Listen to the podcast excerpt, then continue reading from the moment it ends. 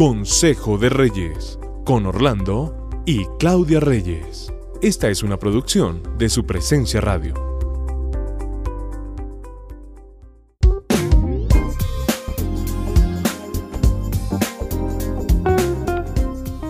Estamos muy contentos y muy felices de compartir este tiempo con ustedes en esta mañana.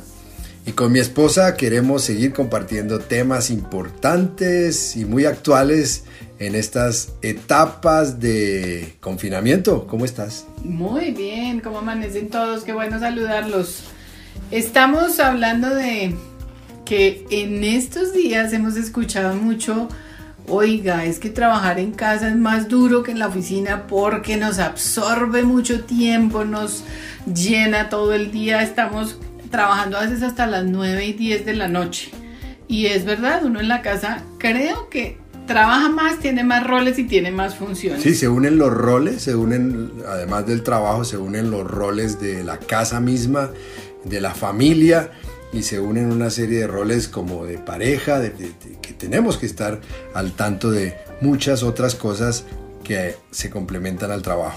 Hemos escuchado mucho, por ejemplo, uy, yo no sabía cocinar. Ayer justamente estábamos hablando con una pareja y dice, es que yo nunca había cocinado. Yo no sabía lo que es hacer unas lentejas, yo no sabía lo que era hacer unos frijoles, yo no sabía cocinar. Me ha tocado aprender. Eso ha sido muy bueno en este tiempo porque hay muchas mujeres y muchos hombres que han aprendido a hacer muchas cosas y usted investigue qué ha hecho de nuevo en este tiempo, como estás contando. Pero eso genera estrés porque tienes una familia esperando la hora del almuerzo y sabes que tienes una hora justa para almorzar, entonces ya eso es un estrés. Y esta señora decía que se desordenaba el tiempo, ¿no? Que estaba trabajando y tenía que además hacer almuerzo y, tenía que estar funcionando también. Sí, a mí me toca. Y uno dice, no, pongo a hacer en un momentico esto, pero tengo el trabajo esperándome o tengo una reunión esperándome. Es algo difícil de manejar. También he escuchado mucho, no, pues yo imagínate que ahora tengo colegio en casa, me toca hacer, apoyar a mis hijos con explicarles, uno de los dos se tiene que dedicar a estar con él porque no maneja muy bien los computadores, porque hay riesgo en dejar un niño solo frente a un computador. Eso es muy importante lo que estás diciendo. Los papás deben estar muy pendientes de sus hijos, adolescentes y sus niños cuando están frente al computador porque he visto en mi sobrino que son demasiado hábiles. Muy hábiles. Y pueden estar en dos, tres páginas en un momento. Entonces tenemos que también estar mirando y eso es lo que decía también esta señora, ¿no? Eso también añade otra, otro rol y otra Y el papá también tiene que estar ayudando. Hemos visto muchos hombres también ayudando a las tareas de sus hijos y eso está bien, eso es algo que tenemos que hacer. Se han asignado esa función, tú encárgate de tu hijo con el computador y yo me encargo del otro, así ha tocado. Y hay otro pedazo que se nos vuelve importante ahora es, no tenía ni idea de manejar tecnología tan así, tan avanzada para reuniones, para citar por Zoom, por Meet, cómo hago para enviar la invitación. Y eso llegó para quedarse, creemos, ¿cierto? Eso, eso va a ser el Zoom se volvió parte de, nuestras, de nuestra vida, se volvió parte de todos nuestros compromisos, de nuestras responsabilidades y todas estas plataformas que nos están ayudando a conectarnos están siendo parte de, la comunicación. Entonces, Ahora todo es por internet, todo. Pero eso tiene algunas situaciones que nos cansan. Nos cansan. Imagínate que eh, leyendo un artículo nos encontramos que las reuniones por Zoom empiezan a agotar más incluso que las presenciales. Porque uno empieza a fijarse más para que nuestra, la postura que usted está adoptando dentro de la reunión sea una postura que demuestre de una forma que está atendiendo la reunión. Ese artículo también decía que, o sea, vernos y compartir la mirada, el saludo, el abrazo, caminar, salir de la oficina para ir a una reunión a otra, es algo que, que, nos permite pensar mejor, que nos permite actuar mejor y eso le empieza a hacer a uno falta y a extrañarlo en estas reuniones por Zoom. Tú no sabes si te están oyendo, tú no sabes si te están viendo, tú no sabes si están viendo la casa desordenada atrás, como ha pasado también muchas veces ha salido el marido en paños menores o la mujer en paños menores y no se han dado cuenta que el resto de la reunión lo está Suceden muchas cosas. Tremendo, eso sí debe ser muy estresante. Además de las fallas, si funciona bien, si, si se compartió la presentación, eso es estresante. Que se caiga el internet, que vuelva el internet, que las personas que, si usted está llevando la, la reunión, como líder de la reunión si las otras personas están colocando atención o no. Los silencios son muy estresantes.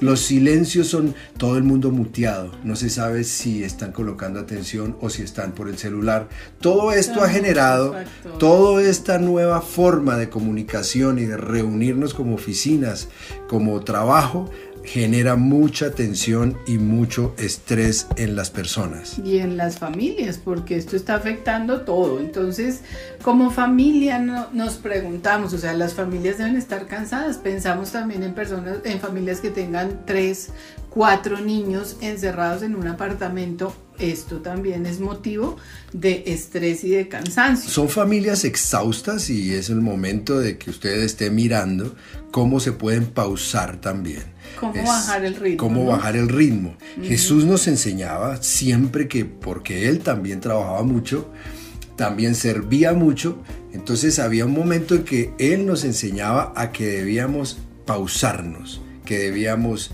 tranquilizarnos y las casas deben pausarse, tranquilizarse. O sea, Jesús nos entiende. Él vivía también un ritmo muy acelerado, porque la gente colmaba su calendario de exigencias.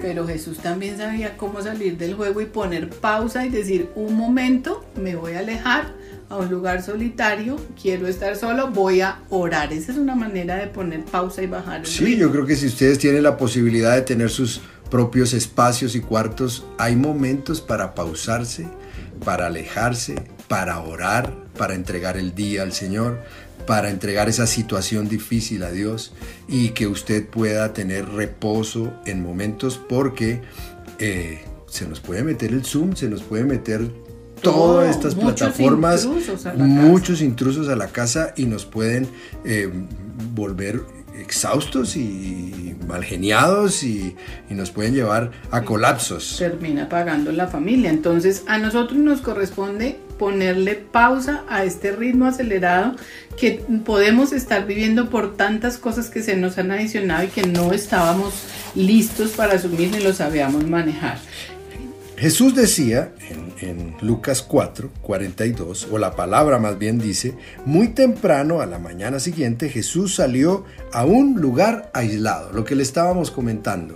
Debemos estar pausados, tranquilos, en momentos donde a veces la gente resulta trabajando hasta las 9, 10 de la noche sin límites. Entonces una forma es limítense, descansen y en el momento que ustedes lo crean, pausense. El descanso también debe formar parte de nuestra agenda.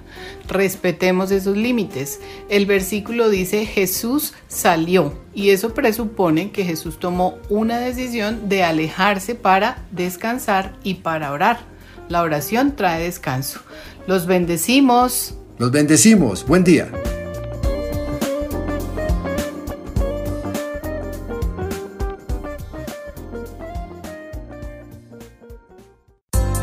Acabas de escuchar Consejo de Reyes por su presencia radio.